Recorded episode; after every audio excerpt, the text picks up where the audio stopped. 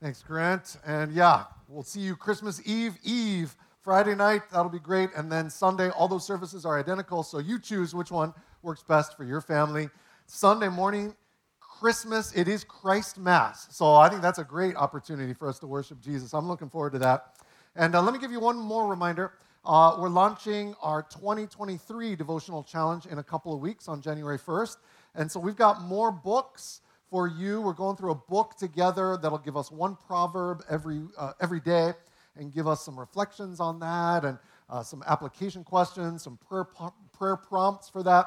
And uh, we got more books in stock, so grab one of those on your way out. It's only five bucks. What a deal! Uh, these aren't meant to be stocking stuffers for you to load up on for all your family and friends. We're subsidizing these so that you can grow in 2023.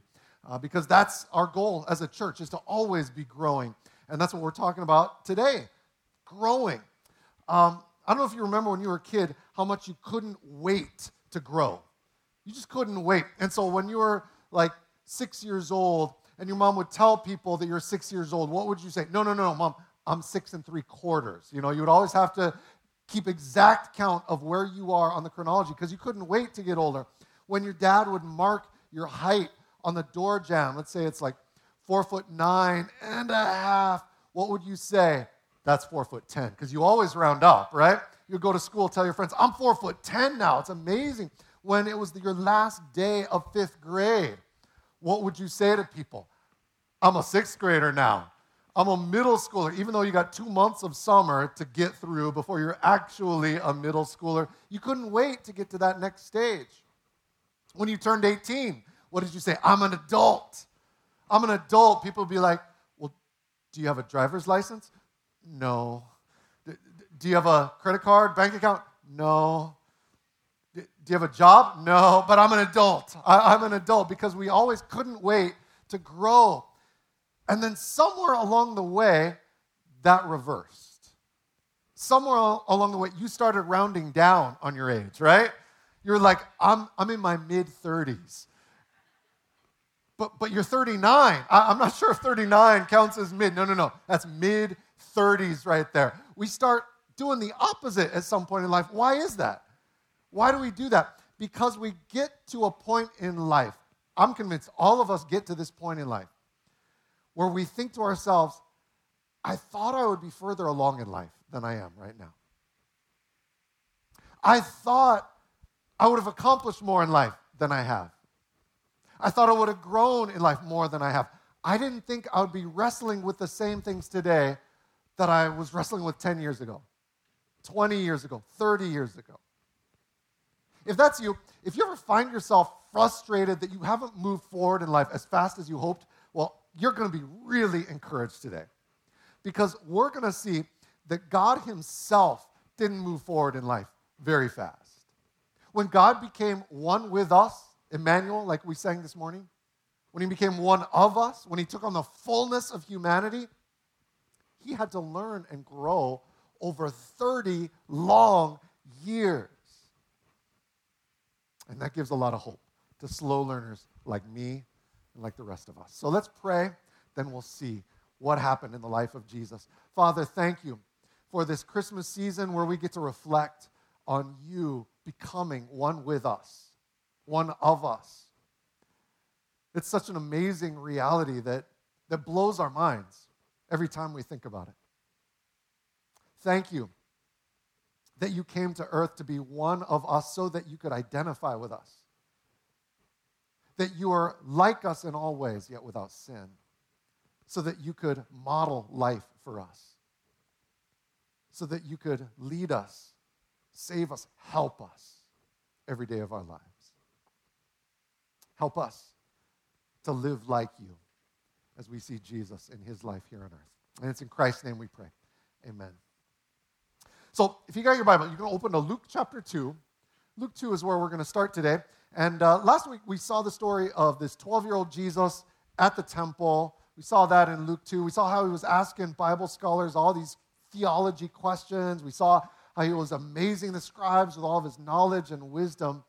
And it wasn't because Jesus popped out of the womb preaching sermons. That's not why it was.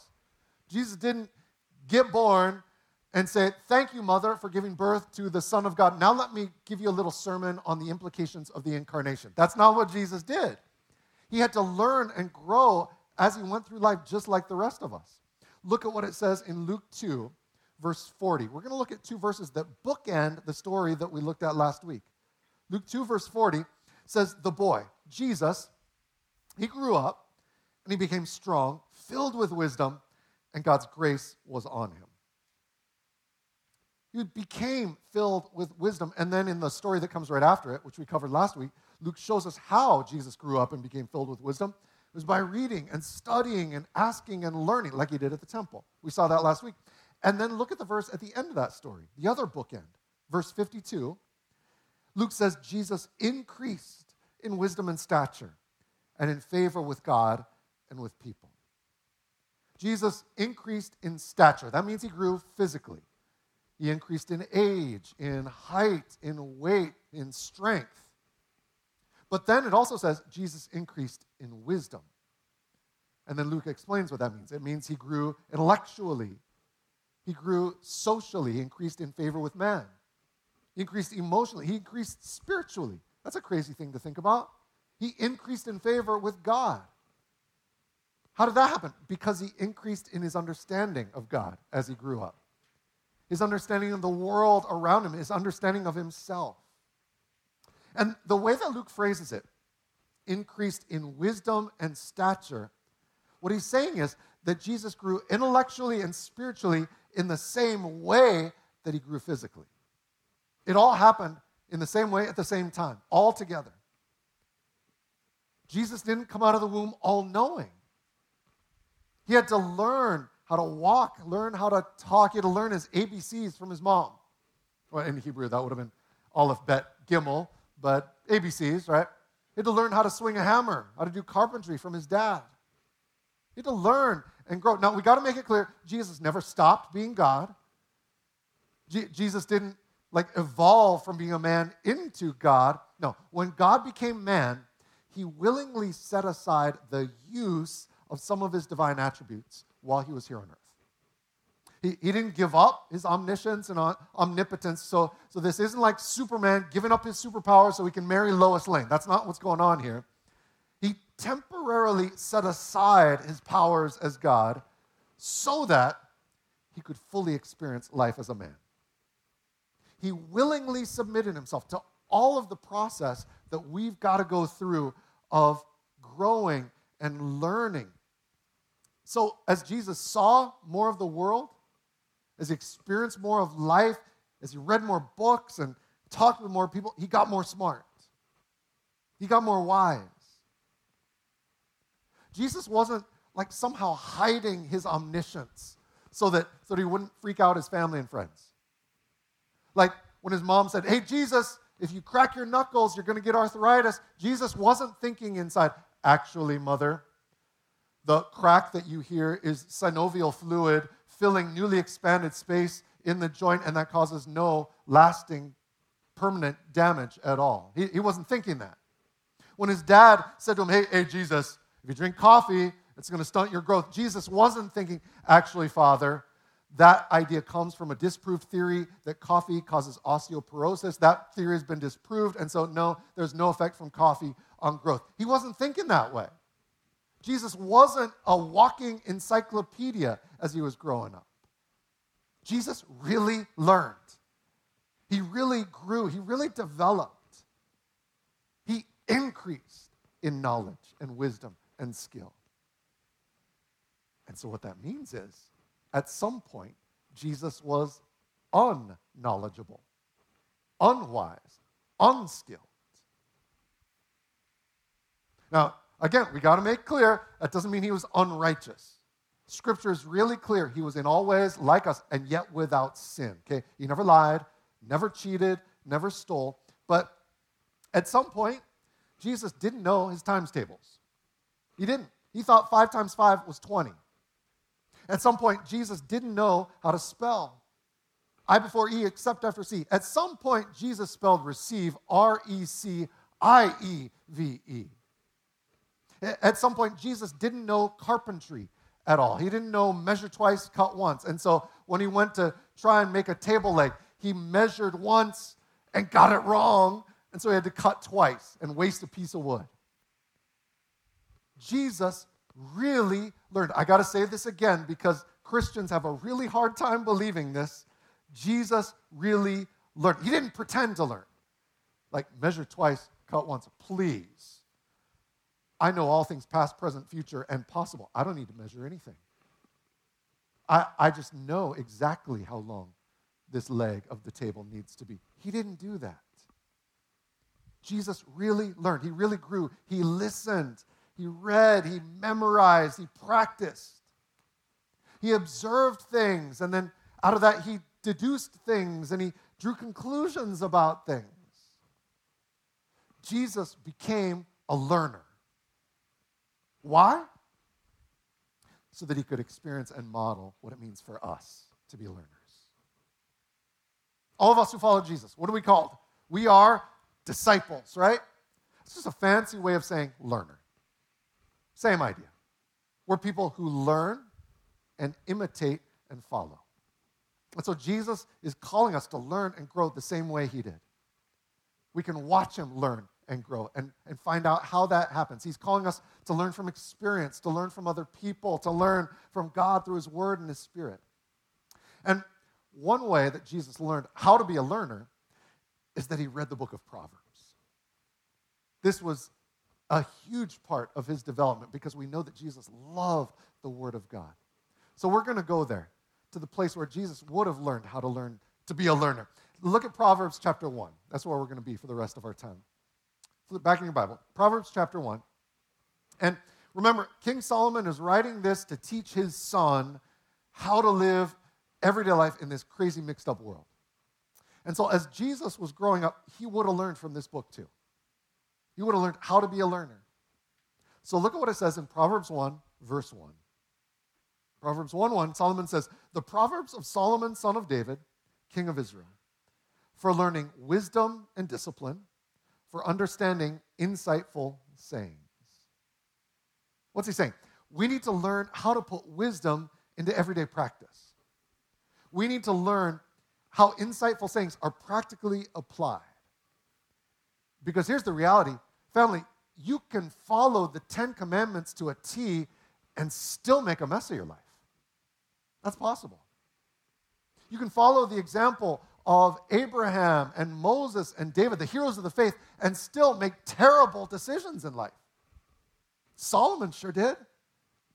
I mean, that's why he wrote the book of Proverbs to, to teach us how to learn from the mistakes that he made, to show us how God wants to help us in the day by day, moment by moment, real life that we live. What kind of person should I marry? What kind of career should I pursue? How should I spend my money? How should I raise my kids? Solomon made huge mistakes in all those areas. Like, think about marriage. Solomon had 700 wives, Seven, and then 300 side chicks on the side besides. 700 wives. Why did he have 700 wives? Because he was dissatisfied with each one and he thought maybe the next one will be better. That's the only way you, you get 700 wives. You think that one's not quite what I'm looking for, I'll try another one. Well, I think after the third wife, it's pretty clear the problem's not her, brother, it's you. And, and so Solomon learned from that. What about his money? Solomon was fabulously wealthy. If we were to take his net worth and put it into today's dollars, it would be more than $100 billion. You'd be up there with Elon Musk, one of the richest guys on the planet. $100 billion. You couldn't spend that money in a lifetime. Well, guess what? Solomon did. He spent so much money on like gold leaf for his palaces and, and thoroughbred horses for his stables that he actually ran out of money. He went through money so fast that he was forced to put these crazy high taxes on his people to cover his expenses. He was forced to give away 20 towns in Israel to the king of Tyre to pay off his debts. Somehow he blew through a $100 billion. Epic failure with his money. What about his kids? What about his kids? Okay, So he had 700 wives, 700, uh, I'm sorry, 300 concubines. You would think that he, had, he would have had to have thousands of kids, right? Had to.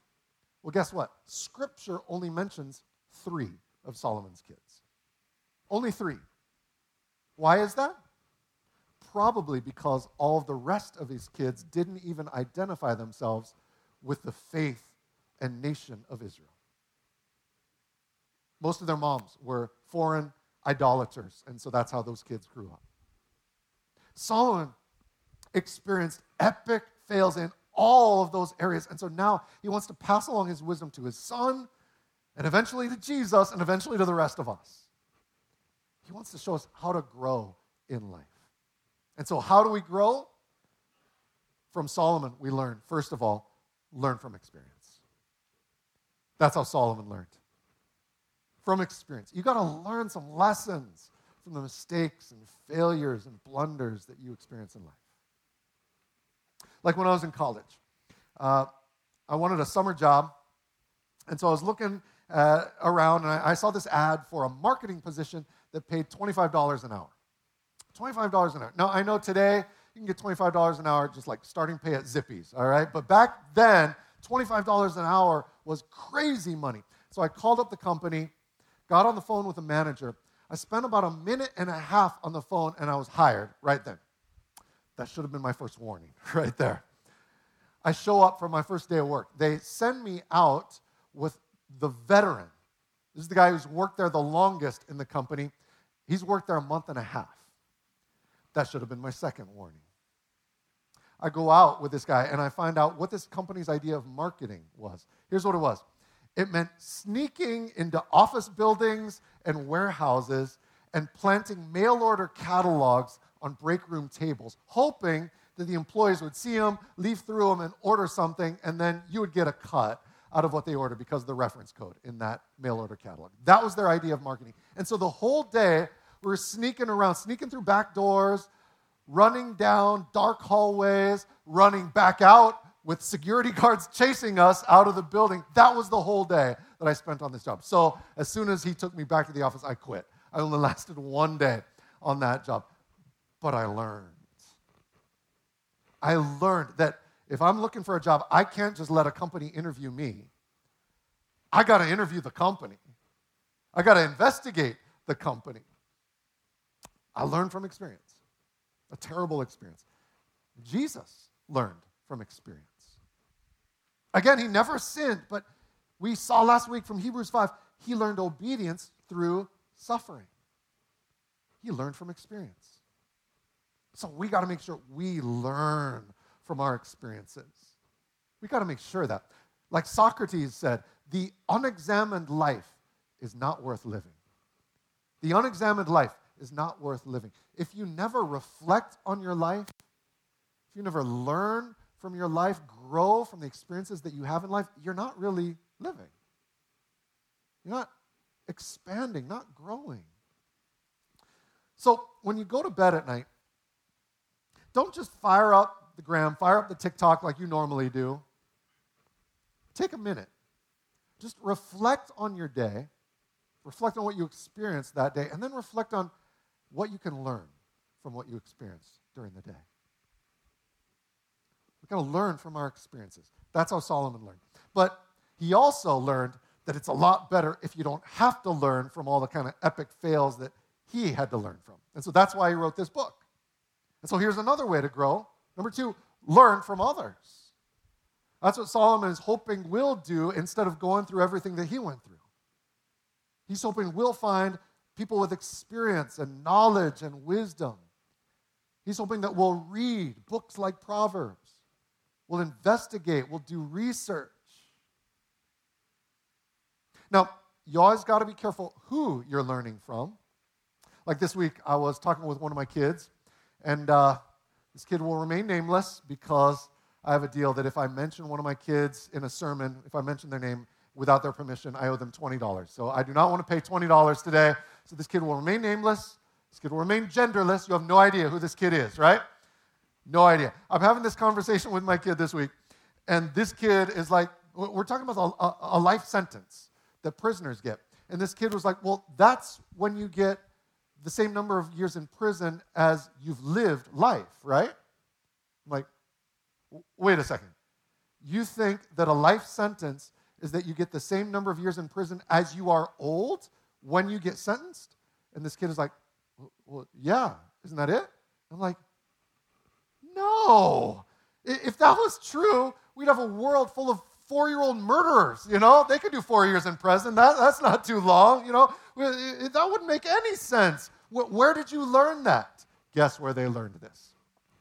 TikTok. Who would have guessed, right? Never would have saw that coming. This is the same place where you learn that you should stir fry chicken in NyQuil, right? You got to be careful where you're learning things. Jesus, he learned from his parents. He learned from his teachers, learned from Bible scholars. We've got to seek out older, wiser, more experienced people who can tell us what to pursue in life, tell us what to value in life, and show us the pitfalls we should avoid in life.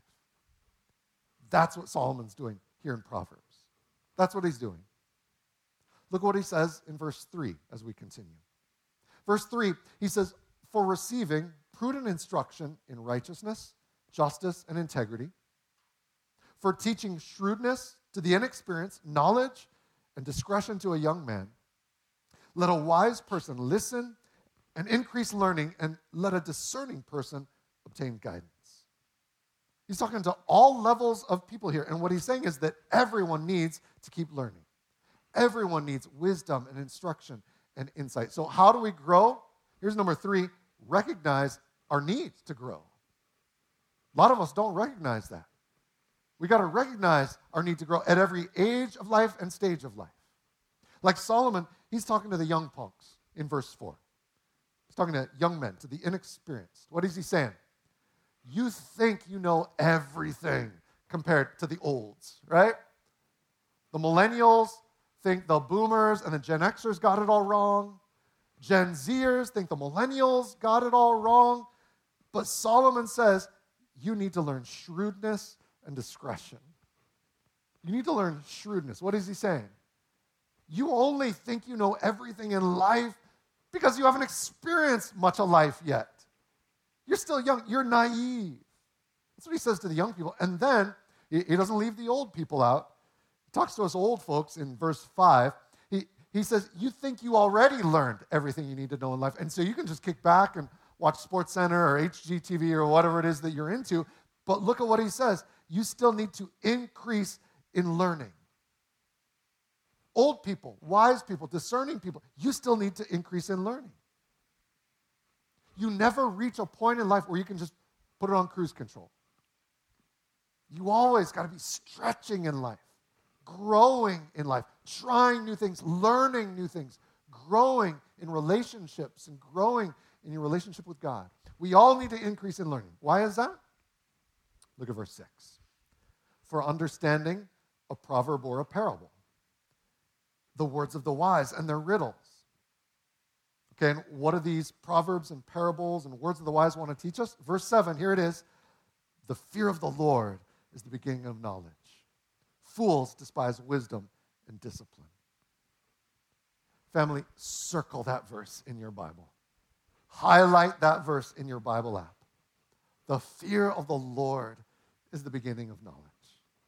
The fear of the Lord is the beginning of learning, the beginning of growth, the beginning of everything, everything in life. Because your relationship with God determines everything about you. Determines how you act, how you think, determines how you relate to the people around you, determines how you work. It determines how you do math. Have you ever thought about how your relationship with God affects the way you do math? I didn't until our son Caleb was a middle schooler at a Christian school, and we got an email from his math teacher at the beginning of the semester. It was an amazing email. She said, I'm going to be teaching your kids equations and logic and all that, but most what I, mostly what I want to teach them is that we have this great big sovereign God who created an orderly universe that runs on math. And that reflects his character. I want to teach your kids through math that they have an orderly God. I love it. How many mathematicians see God in their equations? How many carpenters see God in their 2x4s and the T111s? How many stay at home moms see God in, in the, the dirty diapers and the runny noses? Your relationship with God determines everything about you. When God is at the center, everything you do in life is transformed. Everything. Most people, most people today see God as one of the plates that they're spinning in life. You got all these plates that you're spinning family, friends, career, chores, free time. You got emails you got to keep up with, you got social media that you got to keep scrolling. If you're really, really up there, you'll have some community organizations you're volunteering in, PTSA, you got to do things for. If you're really holy, you'll have a volunteer ministry that you're a part of. You got all these plates spinning all the time. And so you're always having to go, oh, wait, wait, the family plate, it's starting to wobble. Got to pay attention to that one. But oh, wait, now the career plate is starting to get a little wobbly too. You're always going back and forth. And then eventually what happens? You got to let one of the plates drop. You got no other choice. One of the plates has got to drop. Guess which plate always is going to drop first? God. God, that's all it always happens. I've seen it a million times. But what Solomon is telling us here is that God is not satisfied to be one of the plates that you're spinning. If God is God, He's got to be at the center of everything. He's got to be at the center of your career. So don't ask yourself, where can I climb the ladder and, and get promoted the quickest? Where can I get the fattest paycheck? Now, ask yourself, where can God grow me best and use me best? Where can God grow me best and use me best? When you're thinking about your family, God wants to be at the center. So don't say, How come my family doesn't meet my needs? Ask yourself, How can God use me to bless my family and meet their needs? Everything changes when God is at the center. The fear of the Lord is the beginning of knowledge, the beginning of growth, the beginning of life. So, how do we grow? Here's the last, the most important one by fearing the Lord. Fearing the Lord, standing in awe of His majesty, His power, His wisdom, standing in awe of His justice and His love and His mercy, standing in awe of how all of that was brought to bear on our behalf through the life, death, and resurrection of Jesus Christ. Standing in awe of how God came near to us. That's what Solomon has in mind when he uses the name of God that he uses in this verse the fear of the Lord. The Lord, whenever you see that word in your Old Testament, Lord with all capitals, what that means is in the original Hebrew, what they wrote was Yahweh. Yahweh is the covenant name of God, it's the personal name of God, it's the name that He wants His kids to call Him. Nobody else could call Him that. Kind of like when I was growing up, I would hear people call my dad Dr. Dirks. Dr. Dirks always sounded so weird to me. It's like, no, no, no. This is the guy who tells me dad jokes every morning. This is the guy who helps me with my homework every night. This is the guy who, who takes me bodyboarding and free diving and, and hiking. Yeah, he's a scholar, whatever, but he's dad. That's who he really is. Dad. That's the idea that Solomon's giving us here. Fearing the Lord, fearing Yahweh, it doesn't mean fearing some distant ruler who doesn't really care about you. Doesn't mean fearing some some kind of impersonal power like a volcano or a tsunami. It means standing in awe of the God who loved you and committed himself to you. That's what fearing the Lord means. Fearing God doesn't mean being scared of what God might do to you. No. It means appreciating what he has already done for you. like it says in Psalm 130, verse 4. It says, With you, God, there is forgiveness that you may be feared. With you, there is forgiveness that you may be feared. We think when we, when we come across a verse like that, we think it should be the opposite. We think it should say, With you, there is power and wrath and justice that you may be feared. But that's not what the verse says. With you, there is forgiveness that you may be feared. So, family, yeah, God is not your homeboy. He's not your co pilot. You got to fear him and respect him and obey him, but it's primarily going to be because of his grace and his mercy and his forgiveness. It's only unforgiven people who need to be scared of God. The only people who should be scared of the wrath of Jesus are the people who want to live their lives apart from Jesus. But if you've been forgiven by God through the grace of Jesus, then Romans 8 says, You did not receive a spirit of slavery to fall back into fear. Instead, you received the spirit of adoption by which we cry, Abba, Father. Family, you don't need to shake in fear before God anymore. You've been adopted, you're one of His kids. So, fearing God, it doesn't mean being scared of God, it means being in awe of His loving commitment to you. And so, you want to honor Him, you want to please Him, you want to obey Him because of how much you appreciate Him. Just like Jesus. Says in Isaiah that Jesus came in the fear of the Lord. It says he delighted in the fear of the Lord. So, fam, that's how we're going to grow in life. Delighting in the Lord. Delight yourself in him. Keep searching the scriptures to see more of who God is. Keep looking around you to see more of what he's done in the world, and then keep watching in your life to see how much he changes in you, how much He grows you, how much He matures you. That's our mission. That's our mission, family. To delight in God just like Jesus did, so that we can grow in God just like Jesus did. Let's pray together. Father, thank you for giving us this great example of a, a man who was in all ways like us, yet without sin. Because of that, he grew, learned, developed, just like all of us need to for all of life.